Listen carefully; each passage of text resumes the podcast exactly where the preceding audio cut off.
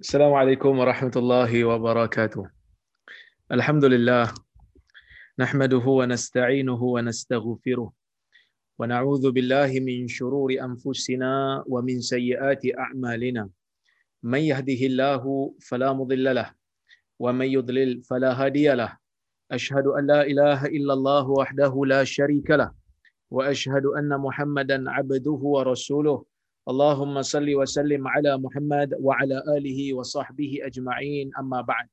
Muslimin dan muslimat yang dirahmati oleh Allah Subhanahu wa taala sekalian, alhamdulillah pada malam ini kita dapat sekali lagi bersama-sama berhimpun ah, di dalam bilik kuliah online ini untuk kita sambung perbincangan berkaitan dengan kitab Riyadhus Salihin karya al-Imam An-Nawawi rahimahullah.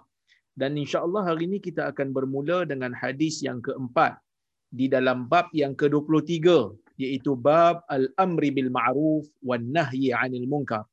Bab pada menyatakan tentang uh, kewajipan untuk menyeru kepada kebaikan dan mencegah kepada kemungkaran. Insya-Allah hari ini kita akan masuk kepada hadis yang nombor 4 ataupun hadis yang ke-189 daripada keseluruhan kitab. Kata Al-Imam An-Nawawi rahimahullah الرابع عن النعمان ابن بشير رضي الله عنهما عن النبي صلى الله عليه وسلم قال مثل القائم في حدود الله والواقع فيها كمثل قوم استهموا على سفينة. فصار بعضهم أعلاها وبعضهم أسفلها. وكان الذين في أسفلها إذا استقوا من الماء مروا على من فوقهم. فقالوا لو أنا خرقنا في نصيبنا خرقا ولم نؤذي من فوقنا فإن تركوهم وما أرادوا هلكوا جميعا. وإن أخذوا على أيديهم نجوا ونجوا جميعا. رواه البخاري. القائم في حدود الله تعالى معناه المنكر لها. القائم في دفعها وإزالتها والمراد بال والمراد بالحدود ما نهى الله عنه واستهموا اقترعوا حديث رواية الإمام Imam Bukhari, rahimahullah. yang bermaksud hadis yang keempat kata al-Imam Nawawi daripada Nu'man ibni Bashir ha, seorang sahabat Nabi sallallahu alaihi wasallam yang berketurunan al-Ansar yang berasal daripada kabilah Al-Khazraj. Namanya Nu'man ibn Bashir. Yang mana dia, ayahnya dan ibunya merupakan sahabat Nabi sallallahu alaihi wasallam radhiyallahu anhum ajma'in. Yang mana tuan-tuan dia merupakan di antara sahabat Nabi sallallahu alaihi wasallam yang muda dan dianggap sebagai bayi Ansar yang pertama sekali lahir setelah daripada ketibaan Nabi sallallahu alaihi wasallam di bandar Madinah. iaitu dikatakan dia lahir sekitar 14 bulan setelah daripada sampainya Nabi sallallahu alaihi wasallam di kota Madinah dan dia meninggal dunia pada tahun 65 Hijrah. Pernah dilantik oleh Muawiyah bin Abi Sufyan uh, untuk menjadi gubernur uh, untuk menjadi gubernur di negeri Syam. Tuan-tuan dan puan-puan yang rahmati Allah sekalian, kata Nu'man ibni Bashir radhiyallahu anhum daripada Nabi sallallahu alaihi wasallam sabda Nabi masalul qaimi fi hududillah perumpamaan orang yang berdiri pada hudud Allah pada batasan Allah kata al-Imam Nawawi rahimahullah di hujung ha, setelah Imam Nawawi membawakan hadis ini dia kata yang dimaksudkan dengan al-qaim fi hududillah orang yang berdiri pada batasan-batasan Allah ialah al-munkiru laha al-qaimu fi daf'iha wa izalatiha iaitu orang-orang yang mengingkari batasan-batasan itu dan orang yang berdiri dan berusaha untuk menolaknya dan mencegahnya ataupun menghilangkannya. wa hududullah dia kata wal muradu bil hudud ma nahallahu anhu yang dimaksudkan dengan hudud yang dimaksudkan dengan batasan-batasan Allah ialah sesuatu yang Allah Azza wa Jalla larang. Maksudnya bila Allah larang, Allah meletakkan batasan yang memisahkan orang mukmin yang beriman kepada Al-Quran dan As-Sunnah untuk membezakan dia ataupun untuk mengasingkan diri. Ha, sama macam kita lah. Bila kita nak membezakan sesuatu dengan sesuatu, kita akan meletakkan batasan. Kita akan meletakkan sempadan yang mana sempadan itu berfungsi untuk membezakan satu benda dengan satu benda yang lain. Jadi dalam Islam ni tuan-tuan, ada benda yang disuruh, ada benda yang dilarang, ada benda yang digalakkan dan ada benda yang dianjurkan untuk ditinggalkan dan ada benda yang diberikan pilihan sama ada nak melakukannya ataupun tidak. Jadi benda yang diwajibkan, benda yang diarahkan ialah benda yang diwajibkan. Sesuatu yang dilarang ialah sesuatu yang diharamkan. Sesuatu yang dianjurkan ialah perkara yang sunat dan sesuatu yang digalakkan untuk ditinggalkan ialah perkara makruh.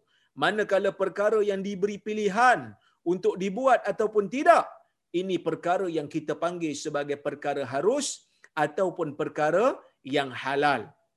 Tuan-tuan dan puan-puan rahmati Allah sekalian. Nabi dalam hadis ini memberikan perumpamaan. Kata Nabi perumpamaan orang-orang yang berdiri pada batasan Allah, orang-orang yang mencegah daripada orang lain melakukan sesuatu yang dilarang oleh Allah, orang perumpamaan orang yang cuba untuk menjadikan sesuatu yang diharamkan oleh Allah itu dihilangkan ataupun dicegah. Dan perumpamaan orang yang berada di dalam batasan itu yakni orang-orang yang melakukan perkara yang dilarang oleh Allah kamathali qaumin istahamu ala safinah sama seperti orang-orang ataupun satu kumpulan manusia yang melakukan proses undian di dalam sebuah kapal. Maksudnya Nabi dalam hadis ini memberikan perumpamaan. Nabi kata ada dua kumpulan manusia. Satu kumpulan mereka yang mencegah daripada dilakukan sesuatu yang dilarang oleh Allah dan satu lagi kumpulan ialah mereka-mereka yang melakukan perbuatan tersebut. Perumpamaan mereka sama seperti satu kumpulan manusia yang mana mereka ni nak naik di atas kapal. Bila nak naik atas kapal, kapal ni ada dua bahagian. Satu bahagian di atas dan satu bahagian di bawah. Oleh kerana kapal ni ha, mereka tak dapat buat keputusan siapa nak duduk di atas dan siapa nak duduk di bawah, maka mereka melakukan proses undian. Istahamu ala safina. Mereka melakukan undian untuk naik di atas kapal. Siapa yang belah bawah dan siapa yang belah atas. Fassara ba'duhum a'laha. Maka sebahagian daripada mereka dapatlah duduk di atas. Wa ba'duhum asfalaha dan sebahagian lagi duduk di bawah kapal. Duduk bukan duduk bawah kapal dalam air maksudnya. Duduk di barisan bawah daripada bahagian kapal. Ya? Baik. Wa kana alladhina fi asfaliha. Dan Nabi memberikan perumpamaan. Nabi kata orang-orang yang berada, eh, orang-orang yang berada di bahagian bawah kapal, iza staqau minal ma, apabila mereka ini ingin mengambil air, nak minum, duduk di bawah kapal, duduk di bawah bahagian bawah kapal, apabila mereka nak air, marru ala man fawqahum, mereka akan pergi untuk berjumpa dengan orang yang di bahagian atas. Dia orang duduk bawah. Duduk bawah ni apa pun tak ada kat bawah. Bekalan semua dekat atas. Jadi bila nak minum, ah, bila mereka terasa dahaga, mereka terpaksa pergi bahagian atas. Minta daripada orang bahagian atas. Hampa tolong bagi kami air sikit, air kat bawah dah habis. Jadi dia orang pun bagi. Dia orang pun bagi. Bila air habis, naik atas. Bagi, bagi dan seumpamanya faqalu maka mereka pun kata yang di bawah ni bila dah selalu sangat dok minta air daripada orang yang berada di atas maka mereka pun ada cadangan mereka kata lau anna kharaqna fi nasibina kharqan walam nu'zi man fawqana kenapa tidak? Dia kata kita buat lubang di bahagian kita ni. Kita buat lubang di dinding yang ada kawasan kita ni. Ataupun kita buat lubang di kawasan yang berada di bawah ni. Sebab apa? Sebab depa kata bila nak minta air terpaksa pergi ke atas. Jadi orang atas pun ambil air daripada luar juga. Ha, dia kata ha, katalah ni air jenis kapal yang berada di sungai lah kan. Fresh water kata kan air minum yang boleh ambil daripada dalam sungai aja. Jadi dia orang kata ah, kenapa tidak kita lepas ni ya bocorkan saja. Buat satu lubang dekat kawasan kita yang di bawah ni walam nu'zi man fawqana. Jadi kita tak adalah ha, jadi kita tak adalah menyusahkan menyakitkan orang yang berada di atas. Sebab kita rasa macam setiap kali nak air ni atas minta orang atas. Jadi orang atas mungkin rasa terganggu dengan kita. Jadi tak payah kita menyusahkan orang atas. Apa yang kita perlu buat? Kita perlu buat senang aja. Kita lubangkan kawasan kita kat bawah ni. Sebab kita pun ada kat bawah. Ha, luar kita ni dinding kita lantai kita air terus. Jadi kalau kita lubangkan ambil air daripada bawah aja kan senang. Jadi tak payah menyusahkan orang atas maka ha, mereka kata begitu. Maka nabi sallallahu alaihi wasallam menyebutkan fa in tarakuhum wa ma aradu halaku jami'a. Kalaulah orang atas meninggalkan orang di bawah dengan apa yang mereka lakukan. Ha, kalau orang atas ni mereka tahu yang orang bawah ni nak lubangkan kawasan kapal. Dengan hujah tidak mahu menyusahkan orang yang berada di atas jadi Nabi kata, kalau orang atas ni biarkan orang bawah untuk melubangkan kawasan bawah, halaku jami'a. Fa in tarakuhum wa ma aradu halaku jami'a. Semua akan binasa. Sebab apa? Sebab kapal akan berlubang, air akan masuk dan semua akan tenggelam. Ya? Wa in akhadhu ala aidihim najau wa najau jami'a kalaulah kata mereka cuba untuk menghalang mereka daripada apa yang mereka nak lakukan najau wa najau jami'a mereka akan dapat. Ah, orang bawah akan selamat. Kalau mereka halang kalau orang atas halang apa yang orang bawah nak buat? Orang bawah akan selamat. Wa najau jami'a dan orang atas pun akan selamat. Semua akan selamat. Ha ini hadis yang Nabi sallallahu alaihi wasallam sebutkan ah, sebagai hadis nombor 4 di dalam di dalam bab yang ke-23 ini. Baik, tuan-tuan dan puan-puan yang dirahmati Allah sekalian, di sini ada beberapa faedah yang kita boleh ambil daripada hadis ini. Yang pertama sekali ialah dalam hadis ni Nabi memberikan perumpamaan.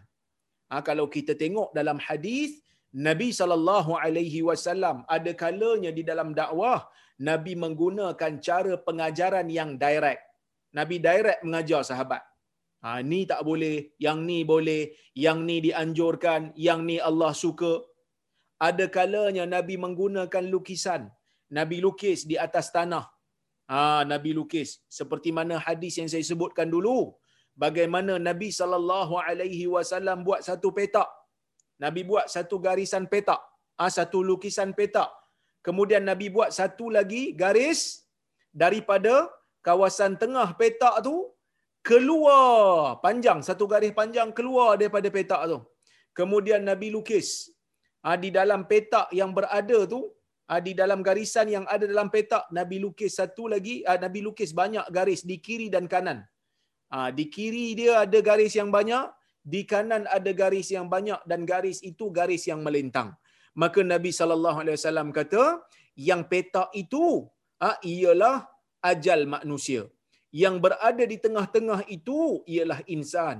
Yang mana garisan yang berada pada garis di tengah-tengah tu ha, titik di tengah-tengah sampai keluar tu itu adalah angan-angan manusia.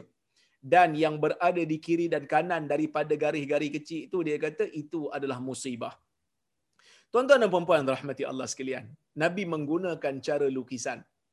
Ada kalanya Nabi memberikan perumpamaan. Ha, dalam hadis ni Nabi memberikan perumpamaan. Nabi memberikan perumpamaan ini ataupun kita panggil Nabi memberikan um, sesuatu yang menyamai sesuatu yang lain. Seperti mana di dalam hadis yang lain Nabi sallallahu alaihi wasallam pernah menggunakan perumpamaan seorang mukmin dengan satu pokok. Dalam hadis Al-Imam Al-Bukhari meriwayatkan kata Ibnu Umar qala an-nabi sallallahu alaihi wasallam inna minasyajari la syajaratan la yasqutu waraquha wa innaha masalul mu'min fahaddisuni ma hiya ya fawaqa'a an-nasu fi syajaratil bawadi fawaqa'a an-nas fi syajaril bawadi ha, maka kata Ibnu Umar satu hari Nabi sallallahu alaihi wasallam memberikan satu soalan kepada para sahabat yang mana kata Nabi dalam banyak-banyak pokok ada satu pokok yang daunnya tidak gugur dan perumpamaan pokok ni sama seperti mana perumpamaan orang mukmin. Beritahu aku apakah pokok tersebut. Maka manusia yang berada di zaman Nabi yang hadir mendengar kuliah Nabi tu, mereka duk teka. Ha, mereka duk teka pokok-pokok yang berada di padang pasir. Ada yang kata pokok ni, ada yang kata pokok tu. Macam-macam pokok mereka duk teka. Kata Ibnu Umar, aku menyangka ia adalah pokok tamar. Tetapi aku tak mau sebut kepada Nabi pada waktu tu kerana ah, ramai di kalangan sahabat-sahabat Nabi yang lebih berumur ni mereka tak teka pun pokok tamar tu. Mereka tak teka pun pokok tamar tu. Kan? Jadi aku pun bimbang lah sebab aku ah, sebab Ibnu Umar masa tu tuan-tuan lebih muda pada sahabat-sahabat yang lain. Ibnu Umar muda. Masa perang Badar pun Ibnu Umar baru sekitar 13 tahun kalau tak silap saya. Perang Uhud pun baru 14 tahun. Jadi Ibnu Umar ni muda, kecil lagi. Jadi dia pun rasa, aku rasa macam pokok tamar. Sebab Nabi kata daun tak gugur. Dan sifatnya macam sifat orang beriman. Jadi semua pakat teka ada yang teka pokok tu, yang tua-tua ni tak dapat jawapan rupanya. Ha, jadi Ibnu Umar kata aku pun segan nak bagi jawapan. Sehinggalah Nabi kata, Innaha nakhl. Sesungguhnya pokok itu ialah pokok tamar. Kenapa pokok tamar? Ulama berbeza pendapat. Ada yang kata tamar ni sifat dia macam sifat orang mukmin apabila dipotong ah, pangkalnya akan mati dia. Seperti mana manusia bila potong kepala mati dia. Tapi pendapat ni kurang tepat kerana Nabi menyamakan ah, pokok ni dengan orang mukmin. Kalau potong kepala bukan orang mukmin aja mati. Orang yang bukan mukmin pun akan kojol sekali. Ha, tapi persamaan ni Nabi kata yang ada pada orang mukmin. Ada yang mengatakan bahawasanya persamaan pokok tamar dengan mukmin ialah semua yang ada di pokok tamar ini berguna dan bermanfaat. Antaranya daunnya boleh digunakan untuk buat atap. Ha, pelepah dia boleh buat atap. Buah dia boleh dimakan. Dan juga batang tamar itu boleh dijadikan tiang pada zaman dulu untuk menjadi tiang bangunan rumah ataupun masjid. Manakala ha, pandangan yang lain ada juga yang mengatakan ha, buah tamar ni dia tak ada musim. Dia sentiasa ada. Ha, di Madinah tu buah tamar sentiasa ada. Sebab itu kita pergi Madinah, kita pergi Mekah, kita pergi Arab Saudi ni, tamar memang ada setiap masa. Apa saja musim dia ada. Ha, sama seperti orang mukmin yang mana manfaatnya tidak bermusim. Orang mukmin ni kalau dia beriman, dia akan cuba untuk memberi manfaat kepada orang yang lain. Tapi saya nak bagi tahu, di antara dua tafsiran ni tidak ada percanggahan. Dua-dua betul. Maksudnya apa? Orang mukmin bermanfaat dan manfaatnya setiap masa akan dapat digunakan oleh manusia lain dan dalam masa yang sama juga orang mukmin ni tenaganya bermanfaat, ilmunya bermanfaat, suaranya juga bermanfaat untuk memberikan kesedaran kepada orang lain. Sama macam pokok tamar, setiap juzuk daripada pokok tersebut memberi manfaat. Jadi Nabi menggunakan perumpamaan. Sama macam hadis ni. Nabi bagi perumpamaan orang yang berada di atas kapal. Kerana kenapa nak bagi perumpamaan ni? nak bagi perumpamaan ni tuan-tuan, kita nak mengajar satu orang benda yang baru.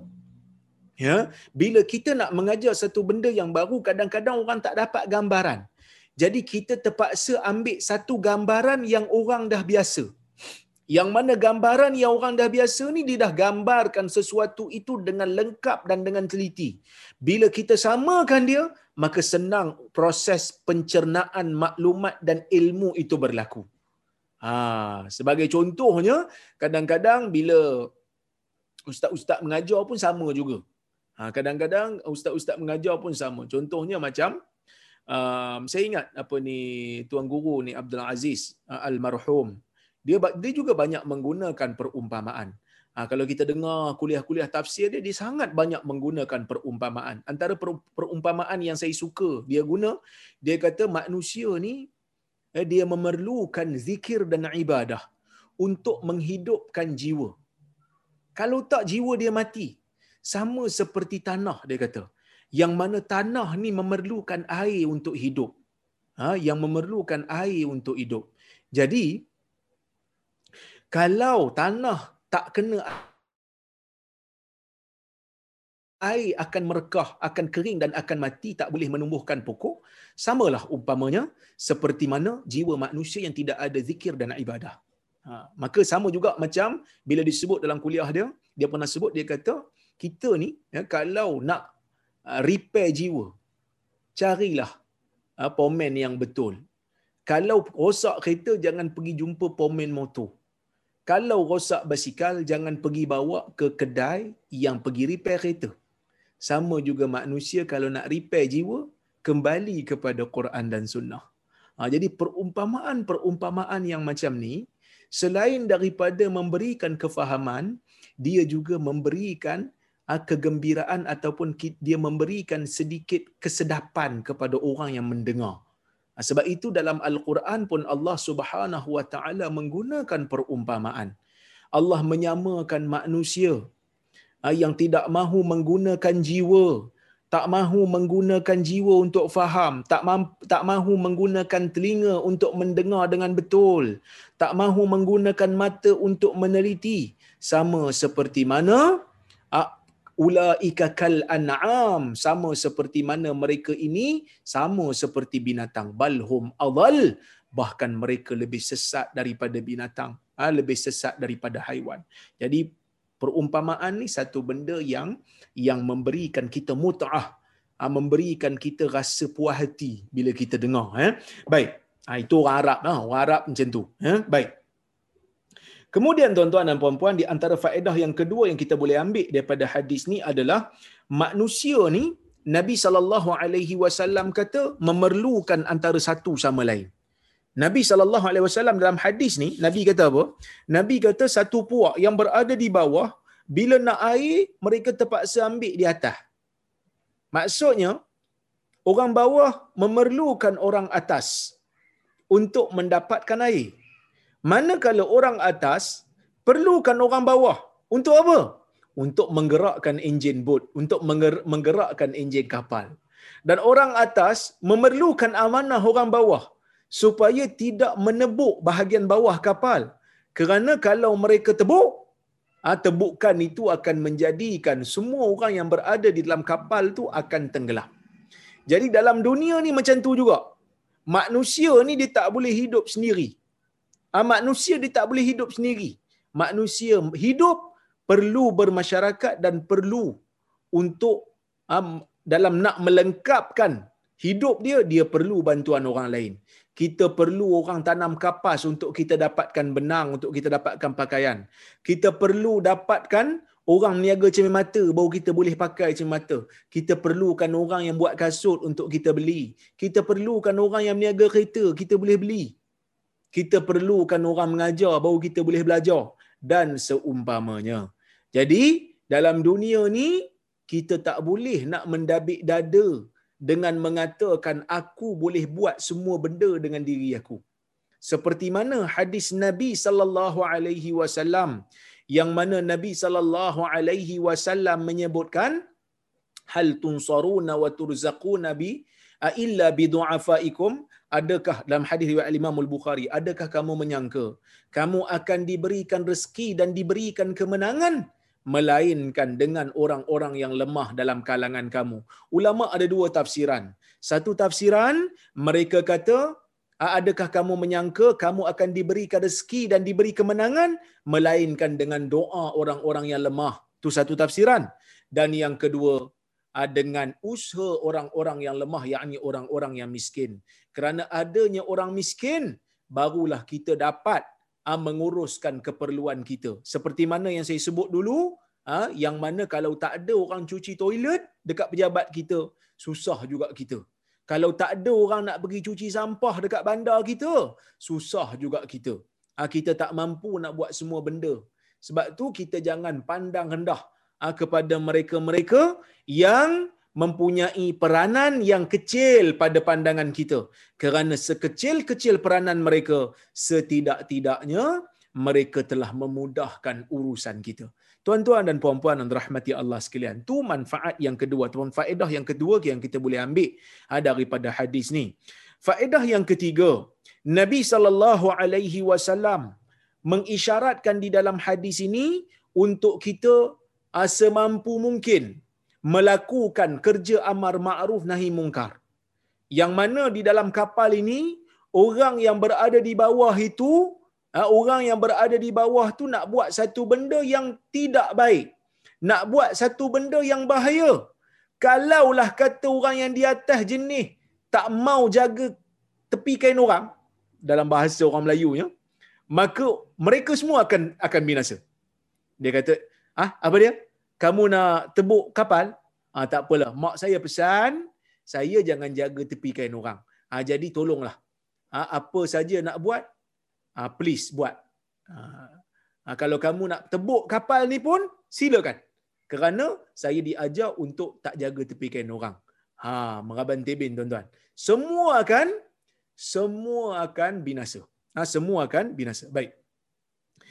Dan tuan-tuan dan puan-puan rahmati Allah sekalian, Nabi sallallahu alaihi wasallam kata orang-orang yang tak buat maksiat kalau mereka tidak mencegah maksiat itu daripada berlaku mereka sama seperti mana orang yang berada di atas mereka tahu mereka tahu yang bawah ni akan tebuk tapi mereka buat diam ya buat dek ya buat tak arti ya tak apalah dia kata dia nak tebuk kawasan dia bukan kawasan kita. Kawasan kita kita jaga elok-elok.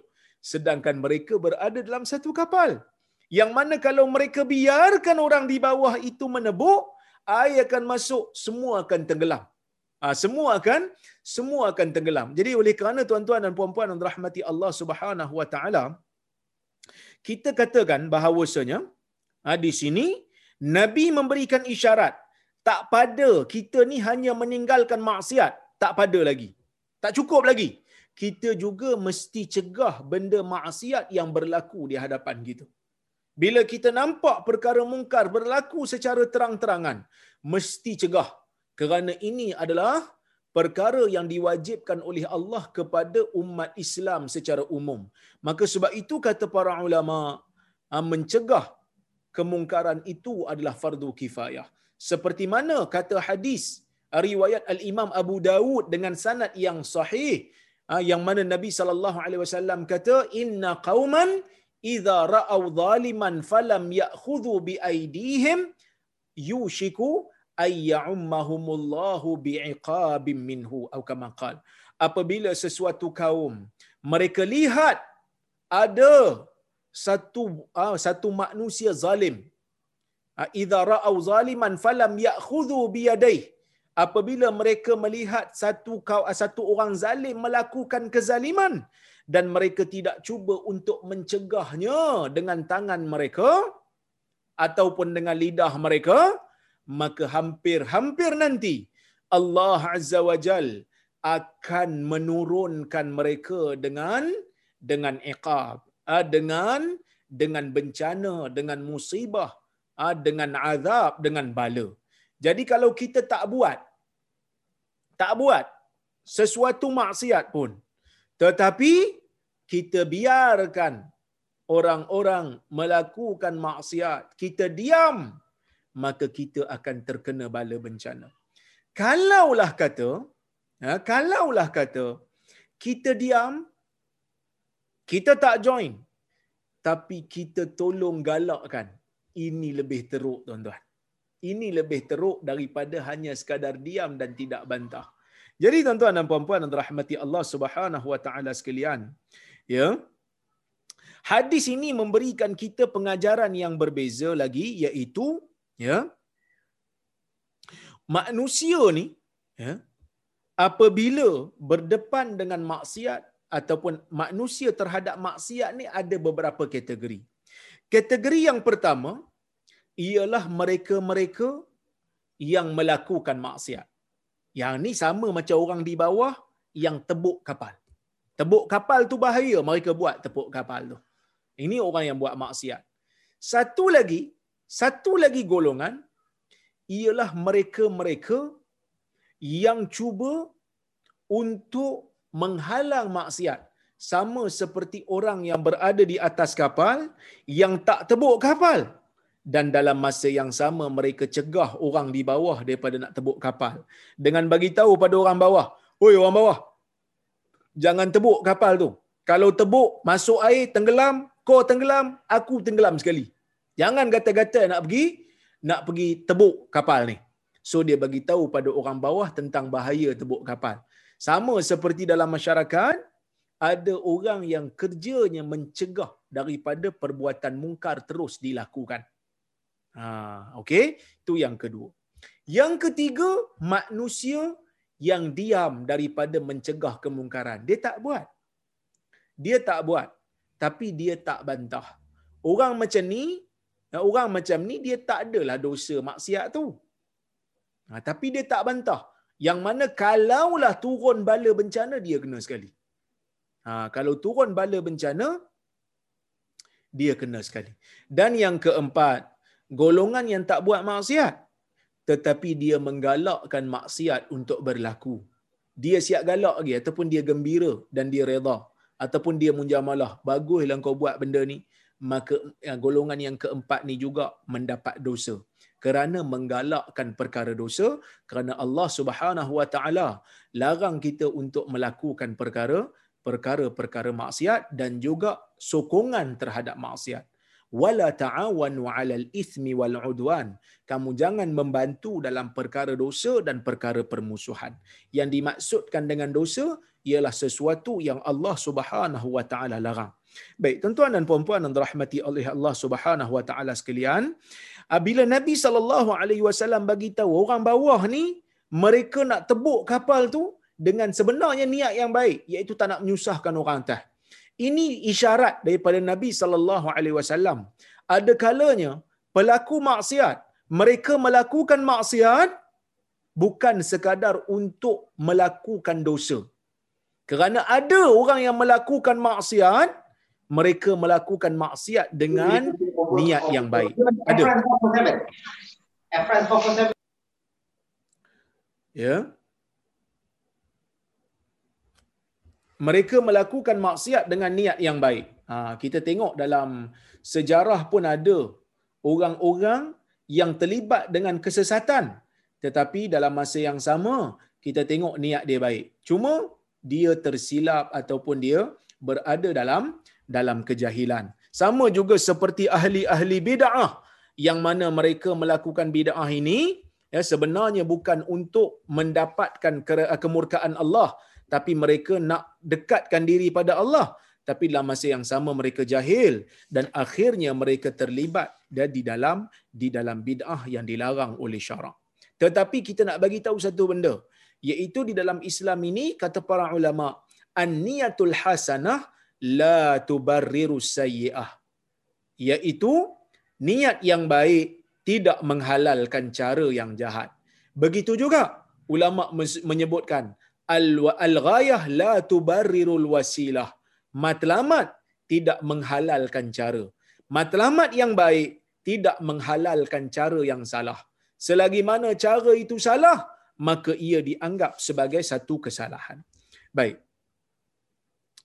Tuan-tuan dan puan-puan rahmati Allah sekalian, dalam hadis ni juga Nabi sallallahu alaihi wasallam nak bagi tahu kita bahawasanya bila Nabi sallallahu alaihi wasallam kata dalam hadis ni kalau orang atas cuba untuk halang orang bawah najau wa najau jami'a mereka di bawah akan selamat dan mereka yang di atas pun akan selamat secara keseluruhan.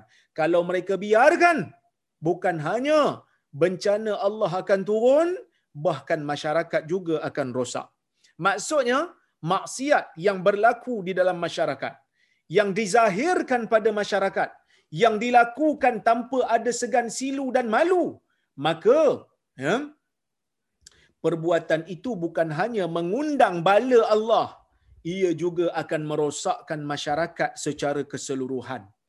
Ha, sebab itu Islam dia tak bagi perbuatan menzahirkan maksiat dan berbangga-bangga di atas maksiat yang dilakukan. Ha, Islam tak suka satu orang bila dah terbuat maksiat dia pergi bangga dengan cerita pada orang lain. Inni amiltul barihata kaza wa kaza. Du semalam aku duk buat benda ni semalam aku duk buat benda ni. Islam tak bagi benda tu untuk diceritakan secara umum kerana ia yang pertama akan bagi tahu pada masyarakat ha, untuk kita normalisasikan untuk kita normalisasikan uh, dosa. Itu ya itu yang apa ni uh, ke, ke pertama yang kedua ialah orang juga akan jadikan benda tu sebagai motivasi untuk buat benda yang salah. Ha, ini ya, ini tak dibenarkan dalam Islam. Baik, tuan-tuan dan puan-puan yang rahmati Allah Subhanahu wa taala sekalian. Kita tengok kepada hadis yang berikutnya, hadis yang kelima ya. Hadis yang kelima dalam bab ini, al-khamis, al-khamis an ummil mu'minin, ummi Salamah Hind binti Abi Umayyah Hudzaifah radhiyallahu anha عن النبي صلى الله عليه وسلم أنه قال إنه يستعمل عليكم أمراء فتعرفون وتنكرون فمن كره فقد برئ ومن أنكر فقد سلم ولكن من رضي ولكن من رضي وتابع. قالوا يا رسول الله ألا نقاتلهم؟ قال لا ما أقام فيكم الصلاة. Ma aqamu fiikum ma aqamu fiikumus salah rawahu muslim. Yang bermaksud hadis yang kelima ya hadis yang kelima daripada ummil mukminin ummi salamah hindun binti abi umayyah huzaifah radhiyallahu anha. Ummu salamah ialah sahabat nabi sallallahu alaihi wasallam dan dalam masa yang sama dia adalah isteri nabi yang mana dia ni di kalangan isteri Nabi yang cantik. Ha, dia asalnya adalah isteri kepada Abu Salamah.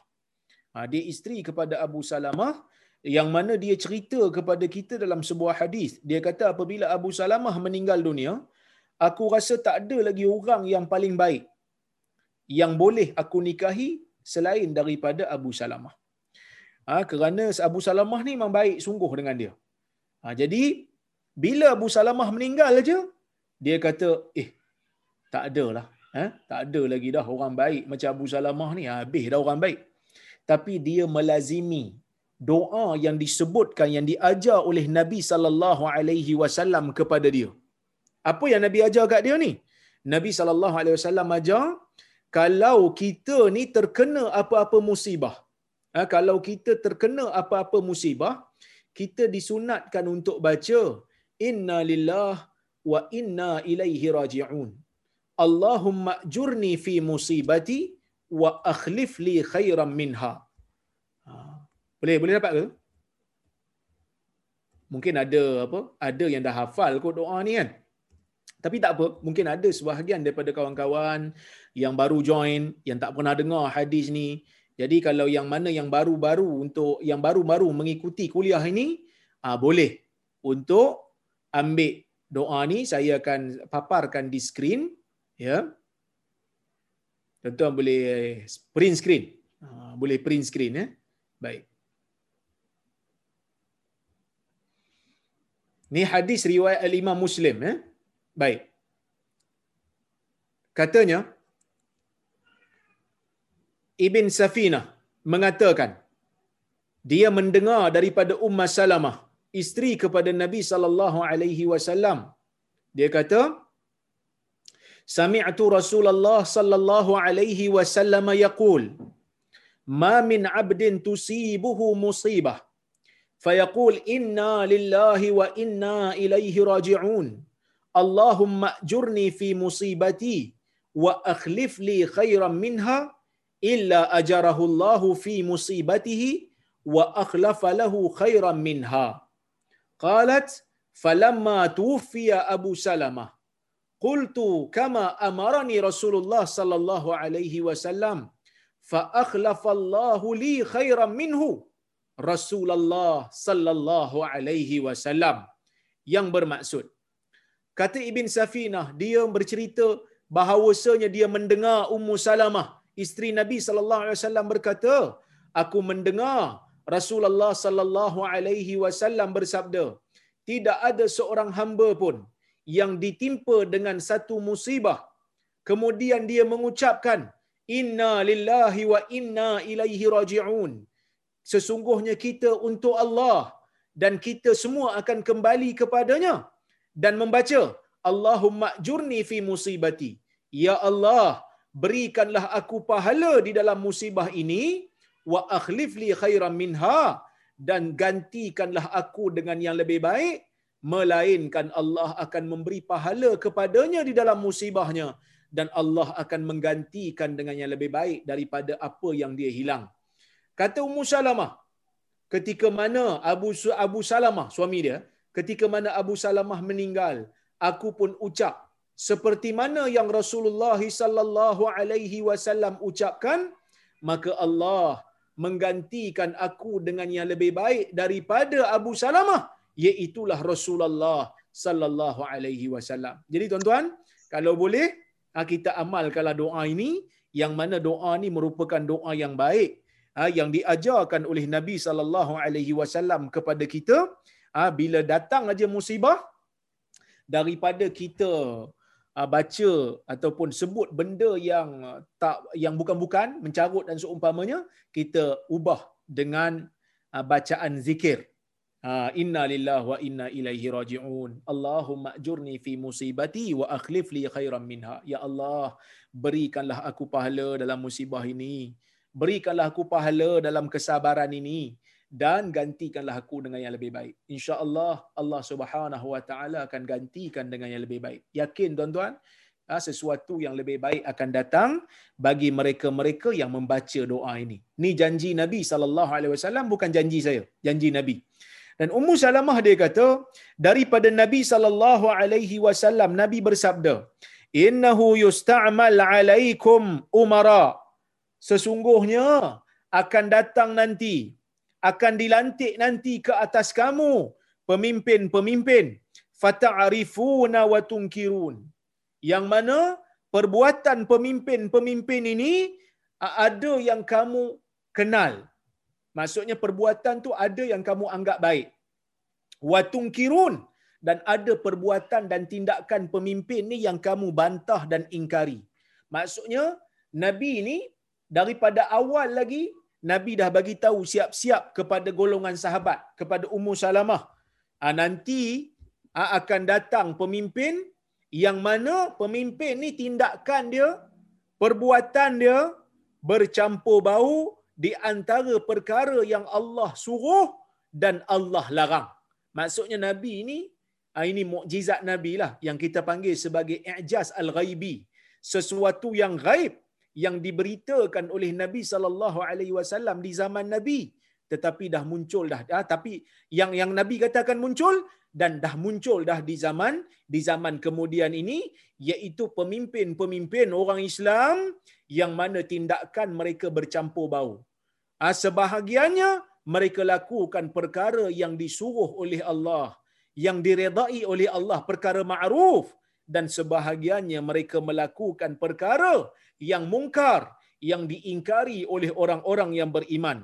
Faman kariha faqad bari'a. Sesiapa yang membenci perbuatan-perbuatan mungkar yang dilakukan oleh pemimpin, faqad bari'a, maka dia akan selamat ya dan sesiapa yang waman ankar dan sesiapa yang mengingkari ha, sekadar yang dia mampu seperti mana yang kita baca dalam dalam hadis sebelum ini nak bantah maksiat yang berlaku dia mesti bantah berdasarkan kepada kemampuan. Yang pertama, ah, bantah dengan ah, penitangan, dengan kuasa, dengan tenaga. Tak mampu bantah dengan lidah, tak mampu bantah dengan jiwa. Siapa yang bantah Nabi kata, faqad salima, maka dia akan selamat. Selamat daripada apa? Imam Nawawi kata kat bawah tu, dia kata, man kariha biqalbihi walam yastati' inkaran biyadin wala lisan faqad bari'a minal ithim. Sesiapa yang membenci dengan jiwanya dan dia tak mampu nak mengingkari dengan tangannya ataupun dengan lidahnya, faqad bari'a minal ithim. Dia terlepas daripada dosa. Ha, kalau kita tak mampulah, kalau kita nak bantah dengan tangan, nak bantah dengan uh, lidah, kita takut pemerintah ni akan uh, penjarakan kita. Kita takut pemerintah ni akan tangkap kita dan pukul kita, maka cukup dalam keadaan tu kita bantah dengan jiwa. Tak mampu kan? Bantah dengan jiwa, maka kita terselamat daripada dosa. Ha, dan dia telah melaksanakan tanggungjawab dia benci dengan hati. Ha, benci dalam hati terhadap apa yang dilakukan oleh pemimpin daripada perbuatan-perbuatan maksiat. Waman angkara bihas bihasabi taqati. Sesiapa yang mengingkari ataupun membantah sesuatu berdasarkan kemampuan dia faqad salima minal min hadhihi maksiyah maka dia terselamat daripada dosa tersebut daripada maksiat tersebut. Dia selamatlah bila dia benci bila dia bantah dia tak buatlah benda tu. Kalau dia buat dia pun tak boleh nak bantah sebab dia buat sekali ya maka Nabi sallallahu alaihi wasallam isyaratkan dua iaitu siapa yang tak mampu bantah dengan tangan dan juga dengan tenaga bantahlah dengan jiwa dia terselamat daripada dosa. Siapa yang mampu buat, maka dia akan terselamat daripada maksiat yang dilakukan oleh pemimpin. Walakin man radi wa taba. Yang menjadi salah ialah sesiapa yang radhiya, sesiapa yang redha. Ya, sesiapa yang redha dengan perbuatan tu, wa taba dan dia ikut pula pemimpin duk buat maksiat tu.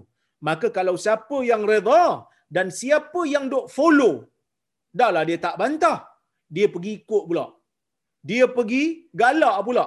Bagus ini. Bagus ini. Kena buat ni tuan. Kena buat ni. Maka dalam keadaan tu, dia akan binasa. Ha, dia akan binasa. Dan dia akan terjebak sama dan berkongsi dosa dengan orang yang melakukan maksiat. Qalu ya Rasulullah.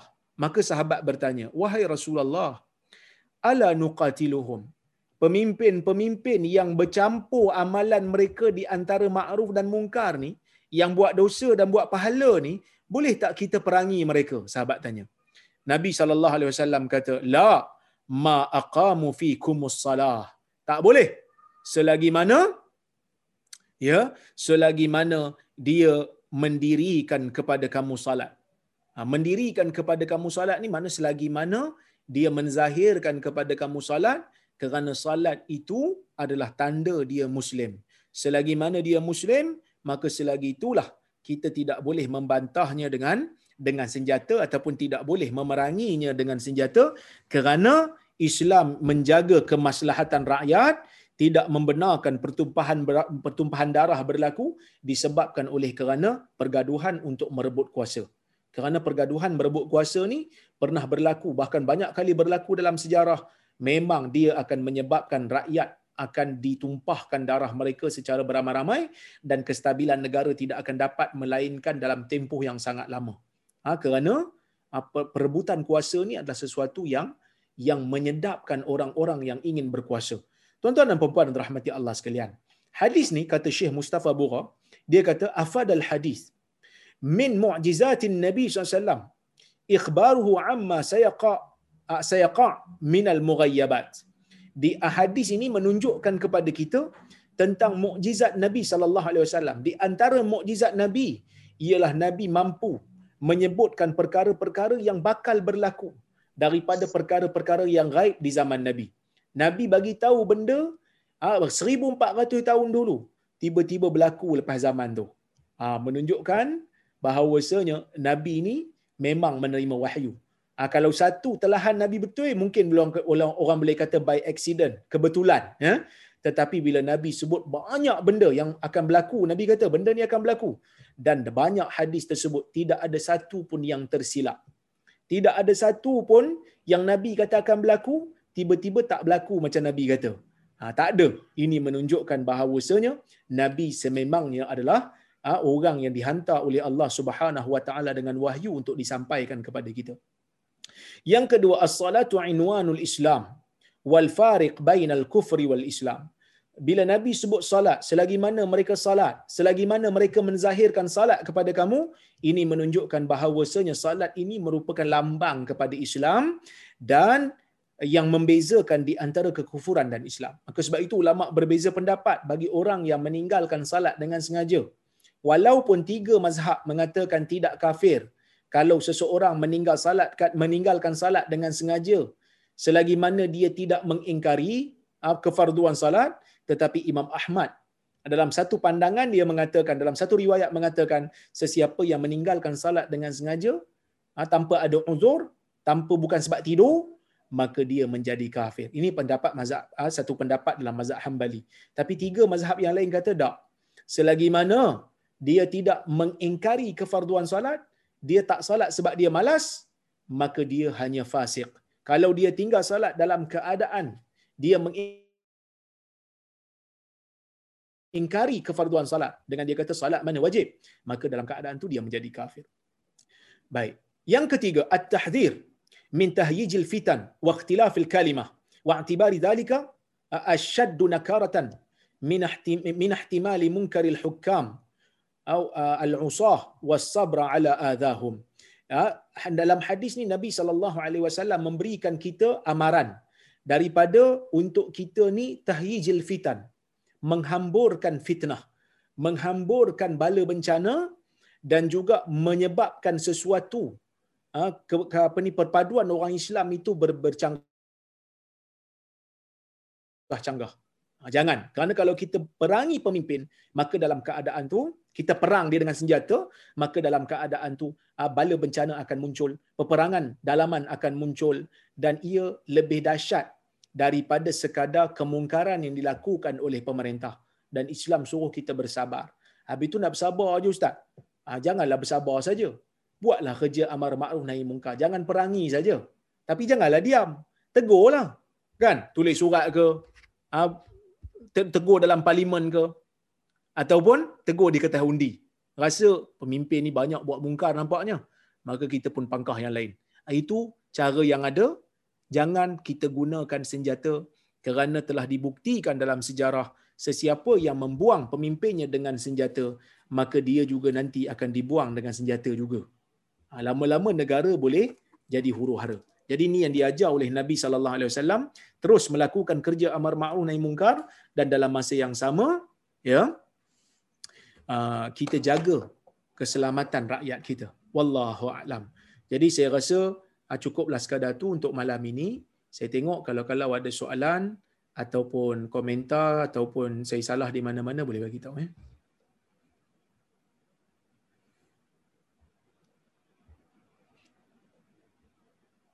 Oi, banyak agak soalan ni.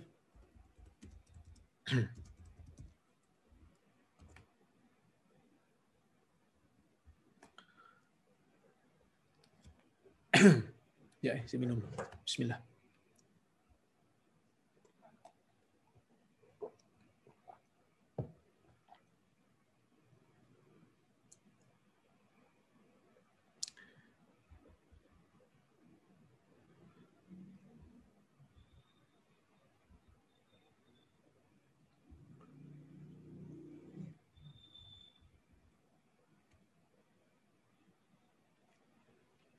Okey, ini ada satu soalan. Sekejap. Assalamualaikum warahmatullahi wabarakatuh. Waalaikumsalam warahmatullahi wabarakatuh. Apa hukum jual beli kucing? Ha, jual beli kucing. Baik. Tuan-tuan dan puan-puan rahmati Allah sekalian. Ulama berbeza pendapat tentang hukum jual beli kucing ni. Kerana di sana ada hadis Nabi sallallahu alaihi wasallam ya, seperti mana riwayat Al-Imam Abu Daud yang mana Nabi SAW melarang jual beli anjing dan sinnaur. Ha, sinnaur. Sinnaur ni ia adalah kucing. Ya. Baik. Uh, ada hadis yang melarang. Uh, oleh kerana tu um, ada ulama yang mengharamkan. Siapa yang mengharamkan mazhab Zahiri? Tetapi, ya, tetapi um, majoriti ulama membenarkan jual beli kucing ni dan mereka kata selagi mana kucing tu ada manfaat kita nak main dia kan? Dan seumpamanya maka para ulama mengatakan hadis ini betul tetapi uh, mereka mengatakan ya uh, jual beli kucing ini uh, dibenarkan tetapi tidak digalakkan. Ha. Zahiri mengatakan haram kerana mereka uh, mengatakan bahawasanya hadis itu sahih. Hadis ni bukannya dalam Abu Daud je hadis Muslim sekali. Uh, saya Imam Muslim juga meriwayatkan hadis tu. Tetapi majoriti ulama ya mereka kata bahawasanya yang dimaksudkan dengan larangan itu bukan larangan yang berbentuk haram. Ya dia termasuk dalam karahat tanzih. Dia termasuk di dalam um, larangan yang uh, bersifat makruh uh, itu pun ada sebagian ulama kata kalau ada manfaat tidak di tidak di, uh, tidak dilarang. Jadi ada orang kata apa ada tiga pendapat. Ada yang kata dibenarkan kalau ada manfaat ada yang kata makruh ada yang kata haram. Jadi ada tiga pendapat. Tapi kalau tanya pendapat saya kalau boleh dielakkan elakkanlah. Tapi kalau siapa yang nak bertaklid dengan mazhab majoriti ulama untuk mengatakan selagi ada manfaat maka tidak diharamkan itu juga adalah pandangan yang uh, kita panggil pandangan yang dihormati dalam mazhab Islam ya wallahu a'lam Assalamualaikum. Waalaikumsalam. Membaca Al-Fatihah semasa solat Zuhur dan Asar semasa solat sendiri. Perlukah membaca Fatihah supaya telinga mendengar atau cukup baca dalam hati? Ada ustaz yang mengatakan salat tidak sah kalau baca dalam hati. Minta penjelasan. Baik, yang pertama sekali. Fatihah merupakan rukun di dalam salat menurut majoriti ulama. Ya, yang mana majoriti ulama kata siapa yang tak baca Fatihah sewaktu dalam salat maka salatnya tidak sah. Berdasarkan kepada hadis Nabi sallallahu alaihi wasallam la salata liman lam yaqra bi fatihatil kitab. Tidak ada salat yakni tidak sah salat bagi mereka yang tidak membaca Fatihah. Manakala mazhab Hanafi mereka mengatakan Fatihah bukan rukun tetapi wajib saja. Ini tapi pendapat ni tak tepat. Pendapat yang tepat ialah pendapat majoriti ulama. Kalau kita salat Zuhur dan Asar, ya, adakah kita perlu membaca Al-Fatihah kita perlu membaca Al-Fatihah. Ha, kita perlu membaca Al-Fatihah menurut pandangan yang sahih dalam kalangan ulama ya itu iaitu pendapat majoriti ulama. Ya, kalau kita solat berseorangan ataupun solat menjadi imam, kita wajib membaca Fatihah walaupun dalam solat Zuhur dan Asar yang baca tak kuat. Ha, kita kena baca. Kalau kita baca dalam hati, mulut tidak bergerak, sepakat ulama tidak sah. Sepakat ulama salat tidak sah. Ya, majoriti ulama. Cuma yang menjadi khilaf dalam kalangan ulama ialah kita menggerakkan mulut adakah perlu dengar di telinga ataupun just gerakkan mulut tanpa kita mendengar mazhab Syafi'i mengatakan kita gerak kita kena dengar berdasarkan pendengaran yang mu'tadil pendengaran yang sehat kalau dia trouble ah tu tak jadi sebagai ukuran lah sebab kalau trouble jerit pun dia tak dengar ha, kalau telinga dia trouble kalau telinga dia pekak dia jerit pun tak dengar. Dia gerakkan dan perlu dengar pada telinga sendiri. Macam mana dia dengar telinga sendiri? Ha? Bismillah. So dia dengar. Telinga dia dengar. Ya? Kalau telinga dia sihat lah. Ha? Kalau dia hanya just gerak, dia tak dengar pada pada apa ni uh, telinga dia, just gerak sahaja, pandangan uh, lima musyafi'i, pandangan mazhab syafi'i tidak sah. Uh, kecuali ada satu pandangan dalam mazhab maliki yang mengatakan sah. Selagi mana dia gerakkan mulut. Kalau mulut tak gerak, ha, mulut tak gerak baca dalam hati memang tak sah. Kerana apa? Solat ni dia ada rukun qauli ada rukun qalbi ada rukun fi'li. Ha, rukun fi'li perbuatan. Sujud i'tidal rukuk ha, duduk antara dua sujud berdiri dan seumpamanya. Itu pertama. Mesti buat ya yang mana yang rukun mesti buat. Mesti berdiri mesti rukuk mesti sujud mesti i'tidal. Kemudian yang kedua dia rukun qauli rukun bacaan. So mesti dibacakan. Seperti Fatihah seperti takbiratul ihram Allahu akbar mesti dibacakan. Iaitu bila baca kalau kita jadi uh, imam kena bacalah. Kalau solat tu solat jahriyah kena baca dengan kuat lah kalau kita solat maghrib isyak kena baca dengan kuat kalau kita imam lah ha, kena baca kalau kita solat apa ni uh, sirriyah kalau kita bersendirian atau jadi imam uh, kita baca slow jugalah untuk Fatihah. Ya untuk Fatihah kita baca slow. Ya manakala uh, rukun qalbi, rukun qalbi ialah rukun yang berkaitan dengan jiwa iaitu niatlah. Ha, iaitu niat. Okey. Saya sebut tadi untuk orang yang solat seorang-seorang dan jadi imam. Kalau solat Zuhur dan Asar dia perlu gerakkan mulut dia. Kenapa solat uh, saya tak sebut kalau jadi makmum? Kalau jadi makmum, ulama berbeza pendapat lah. Ha, untuk makmum ni kena baca Fatihah ke tak di belakang imam? Ha, ada khilaf di kalangan para ulama. Ha, pendapat yang sahih yang saya pegang ialah pendapat mazhab Syafi'i, makmum wajib membaca di belakang imam. Walaupun imam dia baca, makmum pun kena baca. Ha, tetapi ha, mazhab Hanafi kata kalau solat belakang imam tak perlu baca. Ha, tak perlu baca. Manakala kalau solat di belakang uh, uh, sorry kalau mengikut mazhab Hambali dan juga Maliki kalau solat di belakang imam solat jahriyah iaitu solat subuh maghrib dan isya tak perlu baca. Kalau solat sirriyah iaitu solat subuh dan asar kena baca. Wallahu alam. Tapi saya pegang pada pendapat Syafi'i iaitu perlu baca di belakang imam. Wallahu alam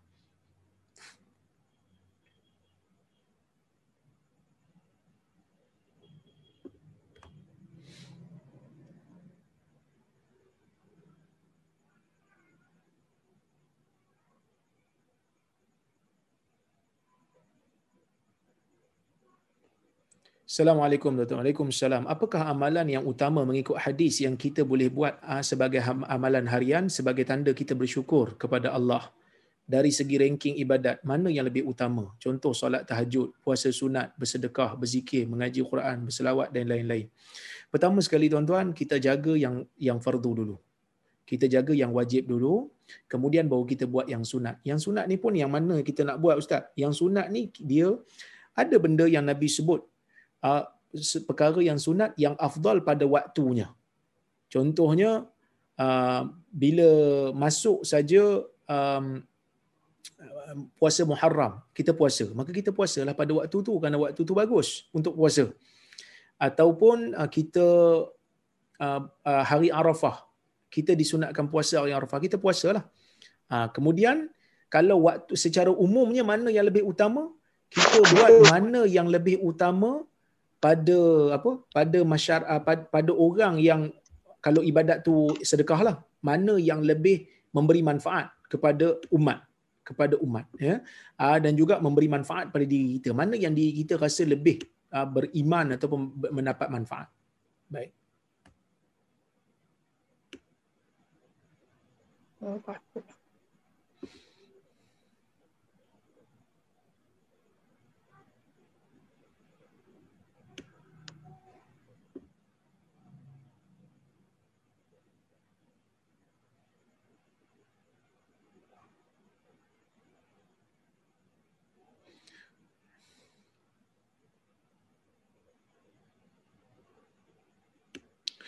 Salam doktor, Waalaikumsalam. Minta nasihat. Last kuliah doktor ada cakap pasal iman sahabat Abu Bakar yang memang tak akan tinggi, tak akan lagi tinggi dari Nabi Muhammad SAW. Cuma ada bisikan dalam hati ni cakap, of course Nabi lagi tinggi imannya sebab beliau telah naik ke Sidatul Muntaha. Terima wahyu, melihat benda gaib. Sementara para sahabat tidaklah begitu. Nabi SAW telah dibelah dadanya oleh Jibril. Minta sangat doktor nasihat. Inilah bisikan yang buat saya memikirkan seperti itu. Minta simpang dari pemikiran begitu. Bagi saya, um, benda ni tak salah. Sebab memang uh, iman Nabi dengan iman Abu Bakar dah tentulah iman Nabi lebih tinggi. Kerana Nabi SAW pertama dia adalah Nabi. Sebab itu dalam hadis Nabi SAW menyebutkan inna a'lamakum billahi wa atqakum lahu ana. Sesungguhnya ya orang yang paling mengetahui ha, tentang Allah ya apa ni dan yang paling bertakwa kepada Allah adalah aku. Nabi pernah Isra dan Mi'raj, Nabi nampak kebesaran Allah terang-terang depan mata dia waktu Isra dan Mi'raj. Lepas tu Nabi wasallam sendiri menerima wahyu dan berjumpa dengan Jibril. Jadi memang seperti itulah yang yang diajar oleh Islam. Ya. Okey, jadi sebab apa? Bagi saya lah apa yang difikirkan dalam jiwa tuan itu tidaklah menjadi satu larangan Ya. Okey.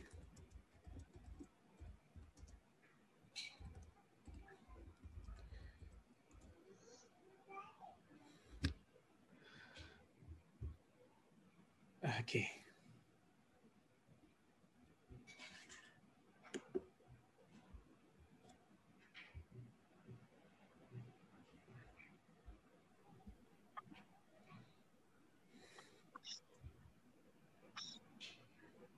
Assalamualaikum warahmatullahi wabarakatuh. Dalam zaman perkembangan LGBT, ini perkara maksiat yang kita sangat benci. Apa kita patut buat untuk mencegah mencegah perkara mungkar ini? Uh, pertama kalau kita boleh nasihat kepada mereka yang melakukan maksiat ni kita nasihat. Ha, kalau kita ada kuasa kita buatlah. Contohnya macam kalau kita kita ahli politik kita boleh buat undang-undang untuk bagi hukuman kepada mereka ni kita buatlah. Ha, baru-baru ni saya dengar cerita Jais tangkap uh, Sajat Ha, kita walaupun ada benda kita tak setuju dengan Jaiz ni ha, kan? Tapi uh, dari sudut ni kita kena pujilah usaha Jaiz ni kerana menangkap orang yang berpakaian wanita. Berpakaian wanita sebab kita pun faham apa ni Sajat ni kalau ikut ID dia lelaki kan? Ha, jadi bila dia berpakaian perempuan bukan hanya dia berpakaian perempuan dia menayang-nayangkan. Berbangga-bangga pula dengan apa yang dia ada maka dalam keadaan tu kita setuju tindakan dia ambil. Ha, ah, tindakan dia ambil. Baik.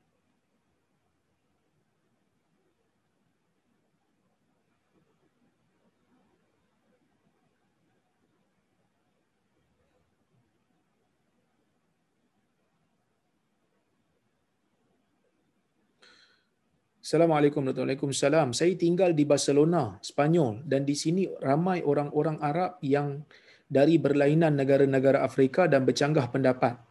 Ada yang kata saya tak boleh berkawan atau makan di rumah kawan saya sebab dia dari kalangan orang Ahmadiyah. Betul ke? Orang Ahmadiyah ni apa? Ahmadiyah ni ada mereka-mereka yang bertalikat dengan Ahmadiyah. Ha, kalau tarikat Ahmadiyah ni, ha, dia tak sampai kepada tahap kufur kalau tak silap saya lah. Dia hanya tarikat saja dan sebahagian tarikatnya ini diingkari oleh para ulama kerana ada bid'ah. Tetapi kalau yang dimaksudkan dengan Ahmadiyah itu adalah uh, kumpulan uh, Ghulam uh, Mirza Ahmad Khan, kalau tak silap saya. Uh, di Selangor ni ada. Apa nama dia di Selangor? Saya pun tak ingat. Yang dihukum sebagai kafir tu. Kerana mereka menganggap um, apa? Uh, Ghulam tu sebagai um, Nabi. Uh, malah saya lupa lah nama dia. Uh, Ghulam Mirza Ahmad, aku tak silap. Uh, Qadiani. Ha, kalau mereka itu Qadiani, maka ada fatwa daripada negeri Selangor yang me- menghukum mereka ini bukan Islam. Ha, aku tak silap saya di di mana tu? Di kat Selangor tu, Batu Kif. Di Batu Kif ada perkampungan mereka. Kalau tak silap saya, saya dulu duduk di Gombak yang mana duk di Gombak ni saya akan lalu kawasan tu. Kalau nak pergi ke UPSI saya akan lalu di kawasan Ulu Yam pun semua tu. Memang ada diletakkan sebagai uh, uh, satu signboard. Uh, yang mana mereka kata dalam signboard tu kata uh, di diwartakan oleh kerajaan lah. Dia kata apa ni Qadiani ni uh, bukan ajaran Islam. Ya telah dihukum kafir oleh ulama-ulama. Bukan hanya Selangor aja ulama-ulama Islam satu dunia lah. Kerana mereka menganggap sebahagian daripada pimpinan mereka itu adalah uh, nabi yang uh, Ghul, uh, Mirza Ghulam Ahmad tu mereka mendakwa dia adalah nabi yang menerima wahyu. Jadi mereka telah telah kafir. Jadi kalau telah kafir memang tak boleh makanlah sembelihan mereka. Tapi kalau kita kawan dengan mereka just untuk berdakwah kepada mereka yang tu tak jadi masalah. Tapi kalau bimbangnya kalau kita berkawan dengan mereka ni takut kita terikut. Kita terikut dengan mereka. Ha, yang ni jadi masalah. Sebab itu Nabi dalam hadis riwayat Abu Daud Nabi kata la tusahib illa mu'mina wala ya wala yakul ta'amaka illa taqi. Kamu janganlah berkawan melainkan dengan jangan bersahabat melainkan dengan orang-orang mukmin. Bukan maksudnya kena putuskan kawan dengan orang bukan Islam. Jangan jadikan teman rapat. Kerana teman rapat ni biasanya dia akan mempengaruhi akhlak kita. Jadi jangan jadikan orang-orang yang uh, rapat dengan kita yang betul-betul orang kata BFF lah, uh, best friend forever ni, jangan jadikan melainkan orang mukmin supaya kita terkesan dengan dengan mereka. Ya, baik. Wallahu a'lam.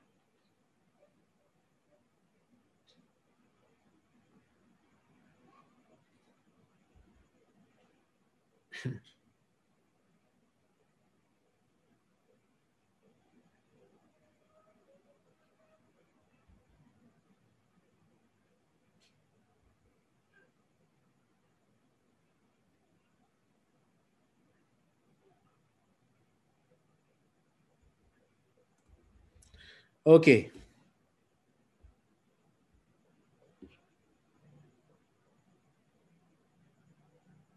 Assalamualaikum warahmatullahi wabarakatuh. Hadis bantah dengan hati kalau tak mampu tu applicable. Kalau yang bantah tu pemerintah saja, uh, yang dibantah tu pemerintah saja atau tak kira apa keadaan, apa saja. Dalam hadis riwayat Abu Sa'id Al-Khudri yang kita baca dua minggu sudah, menyebut, uh, menyebutkan secara umum. Siapa yang tak mampu, maka bantahlah, bencilah dengan jiwa. Benci pada maksiat tu.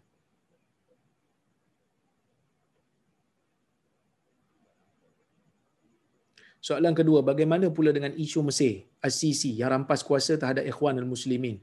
Itu juga merupakan satu kesalahan. Eh? Itu juga merupakan satu kesalahan kerana merampas kuasa daripada pemerintah yang sah.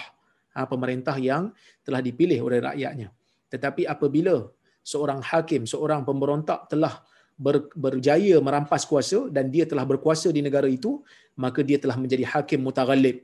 Iaitu pemimpin yang telah menguasai. Bila dia telah menjadi hakim yang mutaghalib, maka rakyat tidak ada pilihan melainkan jangan memerangi dia dengan senjata lagi. Ah, cuma amar ma'ruf nahi munkar perlu diteruskan. Ya baik.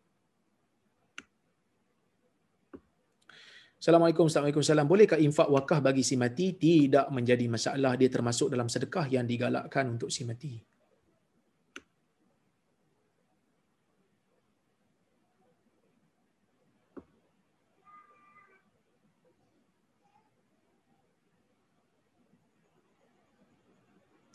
Assalamualaikum Dr. Waalaikumsalam. Pendapatan dari hadis kelima, jika jikalau seseorang yang mengetahui tentang syariat agama tetapi bekerja dengan pemimpin muslim yang berkelakuan melanggar syariat agama, bagaimanakah cara untuk seseorang menghadap dengan situasi ini?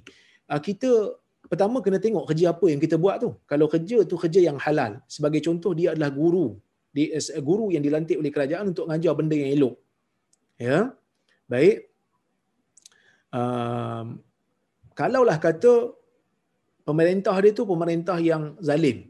Tapi um, dia ambil gaji untuk mengajar. Ha, itu tak ada masalah. Kerana kerja dia tu kerja yang halal. Tapi dia buatlah kerja amal makna yang muka. Kalau dia mampu untuk nasihat pemimpin dia, nasihatlah. Kan? Ha, kalau dia mampu untuk tulis surat pada pemimpin, tulis suratlah. Kan? Nasihat. Ha, itu tidak menjadi masalah. Kerana apa? Kerana di kalangan um, uh, ulama-ulama zaman dulu pun ada yang menjadi qadhi, ada yang menjadi hakim di mahkamah-mahkamah pada kerajaan-kerajaan yang pemimpinnya pun bukanlah uh, total saleh. Ada juga yang yang zalim, tetapi mereka tetap menjadi qadhi di sana, qadhi di satu-satu tempat yang mana mereka buat kerja yang halal. Ha? Yang mana kalau tak mereka tak jadi qadhi, siapa lagi nak jadi qadhi? Kalau mereka tak jadi hakim, mungkin orang lain yang jahil akan menjadi. Okey, baik. Allah.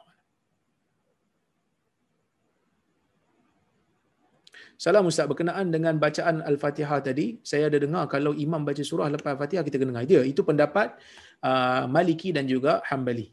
Itu pendapat Maliki dan juga Hanbali. Berbeza dengan Syafi'i, kena habiskan Fatihah. Salam Ustaz, adakah Nur Muhammad itu sesat? Nur Muhammad ni ada dua. Satu, Nur tu cahaya. Cahaya Muhammad, kalau dimaksudkan dengan cahaya tu adalah hidayah, itu betul. Tapi kalau dia percaya Allah ciptakan cahaya dulu sebelum ciptakan makhluk yang lain. Dan kalau tidak kerana cahaya itu, maka Allah tidak menciptakan alam ini, maka ia adalah pendapat ataupun akidah yang tidak didasari dengan mana-mana hadis yang sahih. Uh, wallahu alam. Jadi dia khurafat lah. Dia termasuk dalam khurafat. Assalamualaikum Ustaz. Waalaikumsalam. Kalau kita nak qadakkan salat, qadak pada hari itu atau esok? Qadak sesegera mungkin. Ha?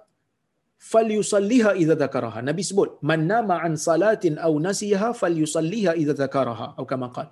Sesiapa yang tertidur daripada salat ataupun terlupa, maka hendaklah dia salat apabila dia ingat. Salat dengan segera.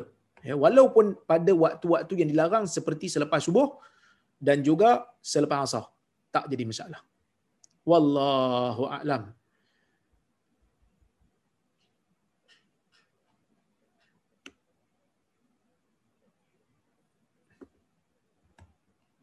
Assalamualaikum Doktor. Waalaikumsalam. Soalan saya.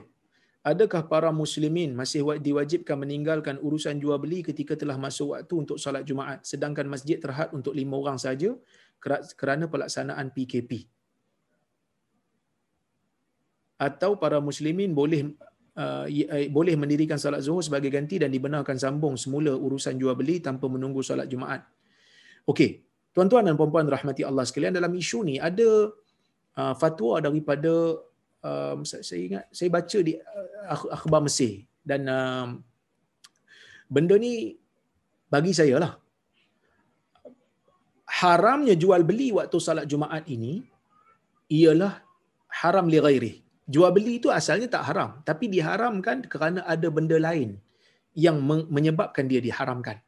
Dia bukan haram pada diri dia sendiri macam um, babi babi ini macam mana pun dia akan jadi haram. Ha, macam mana pun dia akan jadi, dia, akan, dia tak boleh jadi, ha, kalau babi ini masak ni dia akan jadi halal. No, tidak. Dia akan jadi, dia akan jadi haram juga. Ya, kerana dia tu haram kerana diri dia. Manakala sesuatu yang diharamkan disebabkan benda lain. Ha, kalau dia diharamkan sebab benda lain. Asalnya dia halal. Jual beli ni selain daripada waktu solat Jumaat, selain daripada waktu bermulanya azan sampai selesai solat Jumaat, asalnya boleh. Selain daripada waktu tu.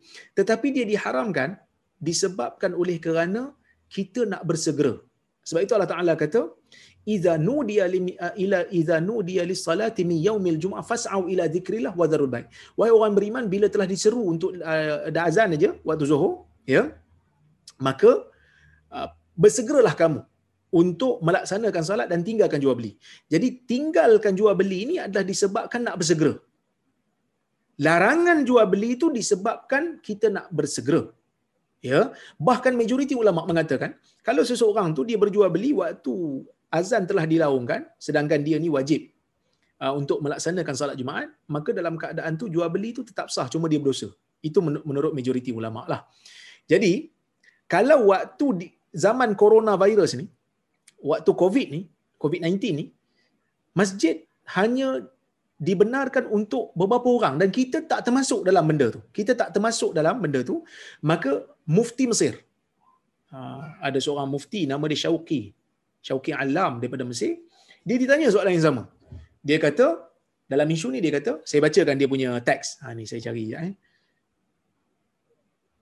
Okay, dia, uh, dalam teks dia kata, um, tidak menjadi masalah dia kata.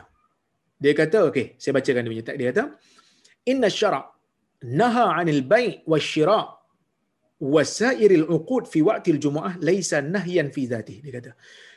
Sesungguhnya syarak melarang jual beli dan selain akad-akad pada waktu Jumaat bukan kerana haramnya bukan larangan itu kerana diri akad tu bal huwa nahyun an kulli ma min sya'nihi ay yushghila ayush ayashghula an sa'i ila jumaah bahkan dilarang kerana dia tu boleh menghalang orang bersegera pergi solat jumaat. Walidhalik oleh kerana tu nasal fuqaha fuqaha meletakkan nas ala jawazil bai' liman lam tajib alaihimul jumaah fuqaha me- me- me- menyatakan boleh jual beli bagi orang yang tak wajib untuk melakukan solat jumaat untuk jual beli waktu jumaat au saqatat anhum li'udrin min al-a'dhar ataupun solat Jumaat tu gugur sebab ada uzur. Maka dia boleh untuk jual beli. Maka dia kata tidak ada masalah untuk kita berjual beli ha, dan meneruskan mana-mana urusan-urusan uh, kontrak waktu solat Jumaat ya apabila dia tak wajib lagi untuk solat Jumaat. Ha, sama ada masjid ditutup secara penuh ataupun dia dihadkan dengan um, dengan bilangan tertentu dan kita tak termasuk dalam bilangan tu. Oleh kerana tu dia kata dibenarkan oleh syarak. Tetapi kalaulah kita nak berpegang kepada pendapat yang lebih berhati-hati. Maksudnya kita nak kata um, oleh kerana um, asalnya kita wajib solat, solat, Jumaat tapi kita tak termasuk dalam senarai kerana kerajaan tak bagi. Saya nak tunggu jugalah uh, biar sampai habis waktu uh, solat Jumaat baru saya nak beli yang tu dah tentulah lebih selamat. Ha, dah tentulah lebih selamat. Tapi secara umumnya salat Jumaat disyariatkan eh, larangan untuk berjual beli disyariatkan hanya untuk mereka yang nak pergi solat Jumaat yang wajib solat Jumaat tadi. Bila kita tak termasuk nama kita dalam senarai orang yang pergi solat Jumaat, maka kita tak lagi diwajibkan kerana ada halangan. Bila ada halangan, maka dalam keadaan tu larangan jual beli tidak terkena atas kita. Wallahu alam. Jadi saya kira cukuplah sekadar tu untuk malam ini. Insya-Allah jika ada kesempatan yang lain kita bertemu lagi Uh, saya minta maaf kalau terkasar bahasa tersilap kata. Terima kasih kepada Haji Shah, terima kasih kepada Haji Hamid yang telah uh, menganjurkan majlis pada malam ini. Uh, moga-moga ada manfaat untuk diri kita. Aku lu qawli hadha wa astaghfirullahal azim li wa lakum. Wassalamualaikum warahmatullahi wabarakatuh. Terima kasih Ustaz. Terima kasih Ustaz. Assalamualaikum. Salam. Terima kasih Ustaz. Waalaikumsalam. Selamat beristirahat. Okey. Waalaikumsalam. Waalaikumsalam warahmatullahi Waalaikumsalam. Terima kasih. Assalamualaikum. Terima kasih semua. Assalamualaikum. Jazakallah Ustaz. Masalah. Waalaikumsalam. Allah ismul khair. Handsome Ustaz. Assalamualaikum. Ha? Terima kasih Prof. Okey, sama. Terima kasih Prof. Assalamualaikum. Waalaikumsalam. Terima kasih Ustaz. Assalamualaikum.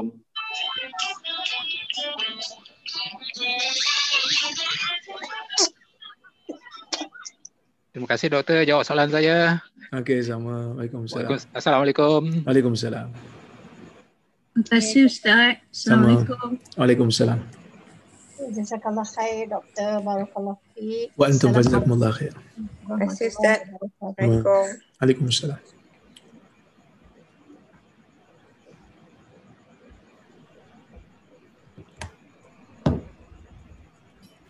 Terima kasih doktor. Waalaikumsalam warahmatullahi Juga